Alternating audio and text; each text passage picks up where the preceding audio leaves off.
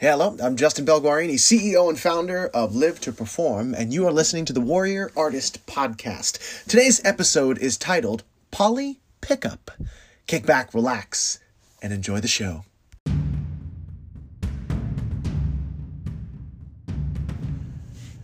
As artists, we work years, decades, sometimes our entire lives honing our craft, trying to become masters, and yet it's all for moments, for a great audition, for a great performance, for a great run in a show. But what happens in between those moments? We are doing battle every single day with ourselves and with the industry and with all the things going on in our lives. But the real question is, how do we prepare our minds, our spirits, our bodies, and our business sense to do battle and to win on the battlefield of our artistry? The Warrior Artist Podcast answers those questions and a whole lot more. I'm Justin Belguarini, and you're listening to the Warrior Artist Podcast.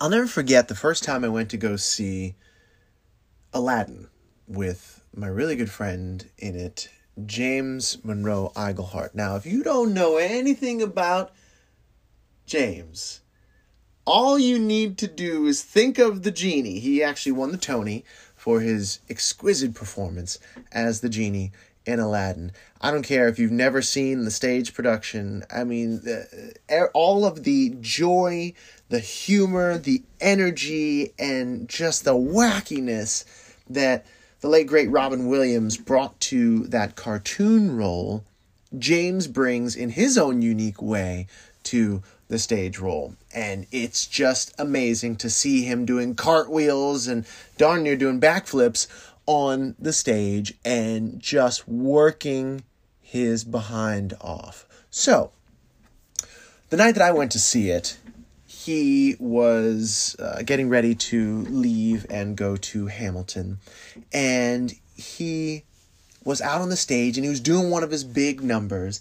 And just before he had gotten down to zero, middle of the stage, downstage, someone came along with a prop and was doing some dancing. It was, one of these big production numbers with feathers. And it was the moment where Prince Ali comes into the castle and is going to be introduced all over again to Jasmine. And so he's singing his Prince Ali is here and all this. And somebody had come, and one of the, it looked like it was bubble wrap. You know, that stuff that you pack really delicate stuff with in the mail, and bubble wrap. It must have fallen off of one of the props. And so there it was. It wasn't in front of James. I think it might have actually even happened behind him. So there's this piece of bubble wrap that is big enough for me to be able to see. And I was sitting in the center orchestra, in the center of everything. I don't know if there's 50 rows. I was in 25 or 20. And I saw it. And a lot of other people saw it on the stage, because the stage was relatively bare. It was him. He came down front, and he's just standing, delivering, and moving to the left and to the right and back a little bit and forward. And he's just doing this really easy choreography, singing his song. Just it's all about him in this moment. And then there are people who come out on the stage and who back him up, and then yes, Ali is wonderful and all that other stuff. And I notice, because I love it when things go, quote unquote, wrong on the stage, because I love to see how people deal with it, because I am such a stickler for these things happening on stage and really wanting to see. And it's thrilling, because think about it. If you are in a show, especially a show like that, which runs forever, if you're in a show for a year, that's 8 times a week for the better part of a year that you're doing that show. It's a bajillion shows. The same thing technically happens every single night. And you can kind of get comfortable. And you can kind of just show up and you do your job. And I'm not saying you'd be lazy about it or whatever, blasé. But it's really interesting when different things happen and things go wrong. And I find it thrilling because I've got to figure out, okay, how can I continue to do what my number one job is, which is tell the story and serve the story? How can I continue to do that, but also deal with this unique problem that's come up on the stage without distracting the audience or my fellow castmates from doing their job, telling the story, and the audience obviously from receiving that story. So this bubble wrap is behind him, and I notice one of the guys in the ensemble look at it and look at him and look at it and looking down on the ground, and the choreography is tight and precise, and you know he has to do something and then somebody else notices it, but none of the choreography takes them within 5 or 6 feet of James because he's moving around, dancing around, doing his thing, and subsequently it doesn't take them within 5 or 6 feet of the actual bubble wrap. Now this is dangerous. I don't care if you're just standing there, or because I don't know what the choreography is, so he could be doing some split, he could do some anything, because that's James, that's what he does in the show before. I don't know what's going to happen, but I know that if he steps back, and I'm talking about just like a half a foot or less backwards, he's going to step on this bubble wrap, and that bubble wrap, I don't care, it's slippery. It is not expected. When you step on things that you don't expect to step on, especially when you've been doing the same track over and over and over and over and over and over and over and over and over again, 8 shows a week, especially for as long as I think he'd been doing it for at least a year, if not 2 years, by the time I'd seen it. And when you step on something unexpected, bad things can happen because you just you're so in your zone, you're not thinking about anything, and all it takes is one little slip or one little a tweak of your leg, and then that's your knee, or a tweak of this, and the machine that you have attuned finally attuned to this pathway that you've been walking down for the past year or 2 years consistently ends up getting whacked out of shape. And it's just these little things that could have been an ankle or a knee or a hip, or if he had fallen, it could have hurt his wrist. So all of these things are going through my mind as I'm watching him deliver this excellent performance, and I see the rising level of panic in the various ensemble members. And it's so funny because they're doing their tracks too. They've also been in this probably since the very beginning. Many of them, many of the ensemble folks just stay for forever, because why wouldn't you? Because it's guaranteed work. The thing's not going to close. And so all of a sudden I just see boom, darts, these eyes dart towards this bubble wrap. And they all are thinking exactly what I'm thinking. Oh man, somebody's got to get that. Somebody's got to get that, because I'm really going to hurt. You got your Tony winner up there on the stage. The anchor of the entire show is there, and you do not want them to get hurt. And so they're dancing around, and there's this, that, and the other is going on. And I see people kind of eye it as they go past in their choreography and in their blocking. And James is moving back a little bit more, and he's moving forward. And my tension in my body is starting to rise, because I'm thinking he's eventually going to have to leave unless he exits stage left or stage right and down, far down stage in one of the first legs on stage left, stage right. He's going to hit this thing.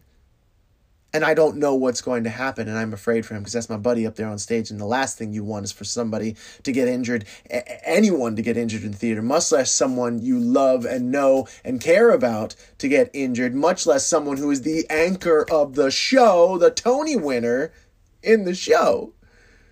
So He's backing up, he's going left, he's going right, he's dancing, and I see someone, and now, granted, you have to remember, in these big shows, these shows that are like, whether it's Wicked or Aladdin or The Lion King, or these things that have been just running forever, you would think that over time, management would loosen up a little bit. Now, and I don't know how it is at Aladdin. I can't really speak for that, but I can speak to how precise the management is at Wicked and how deadly serious they take things when they go slightly wrong or slightly off, because they have a brand to protect. Now, rightfully so. I'm not knocking them. They have a brand to protect. This is a multi hundreds of millions, if not close to $1 billion project. I mean, I'm talking about all over the world, all the tours and all the merch and all the everything else. If you pile it into one pot,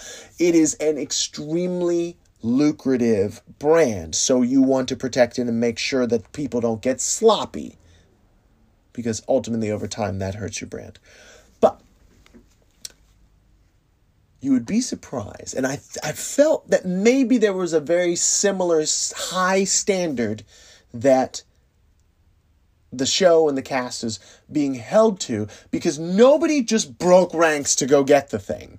Sometimes you can do that. Sometimes if it's and I'm sure if it was an extremely dangerous situation, I should hope if it was an extremely dangerous situation, which it was, but I'm talking about like extremely, like someone's going to fall into a trap door that's opened or not closed properly, that someone would just break ranks and say, hey, check that out.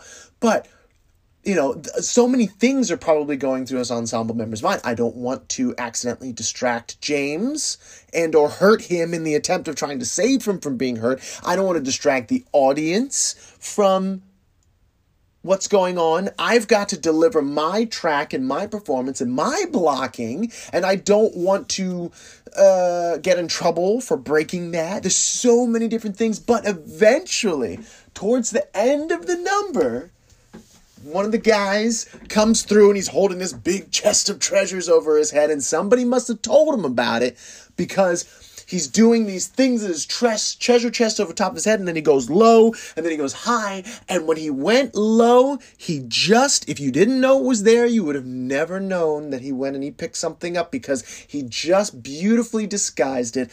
And as he went high with this thing, he came down low and shoop, swiped it off the ground and save the day. And so the reason why I call this Polly Pickup is that my friend Julia Murney, who played the Green Girl in Elphaba in Wicked, always calls herself Polly Pickup. She cannot leave something on the stage where it doesn't belong. Like, I don't care if somebody's hair clip or tie, her tie fell out, or all sort of stuff. She is obsessed with making sure that those things get picked up. So she calls herself Polly Pickup. And I don't know what the, maybe Petey Pickup, because I have always been the same exact way. And that is today's lesson.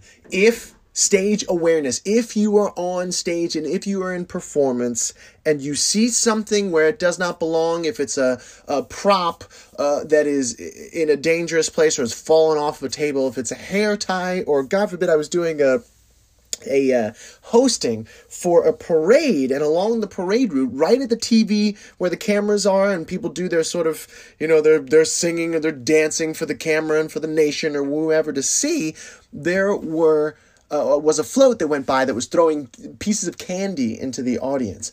And right where this troupe of dancers, who are like the main dancers who dance and back up all the different acts that come through, there were these pieces of candy on the roadway. And I was like, oh no, because I always see these things, because I'm attuned to making sure that I and my people are safe. And so I went out as soon as one of the parade floats went by, and before the cameras came back on, I went out and I kicked away the candy and the stuff, because all it takes is one slip and you can end someone's career. That's it. Done. Knee gone. Hip gone. Broken backs, so many things can happen. So if you see something on the stage, if you're performing or if you're in a rehearsal room or in a dance class, it doesn't matter. If you see something, just keep 10% of your brain. I know you're working hard. We all work hard, but just keep 10, maybe 10%, maybe even 2%, 5 if you can spare it, on just being aware of what's around you on the floor and safety in terms of how can you make sure that not only you are safe, but other people that are coming on the stage after you are safe. And If you do that, and if you are fortunate to be in a show that runs, and again, it can be regionally, it can be broad, it doesn't have to be Broadway, just in a show that runs for more than a few performances. And by the way, sidebar, I was always so bummed when I was in high school because we only had we worked for months rehearsing this stuff, and we had 3 performances or 4 performances. Ugh, it was hard. I wanted to do weeks and weeks of it, but that was high school. But the whole point is that when you see something, if you see something, do all that you can to sensibly serve the story and serve yourself and the people that are on the stage with you in order to keep them safe. Another thing when it comes to stage presence is I'll tell you another story about something wacky in terms of being on the stage. In Transit was a musical that I did a couple of years ago, and it deals with literally transit and subway stuff, and those subway cards. If you've ever been to New York City, or any sort of major metropolitan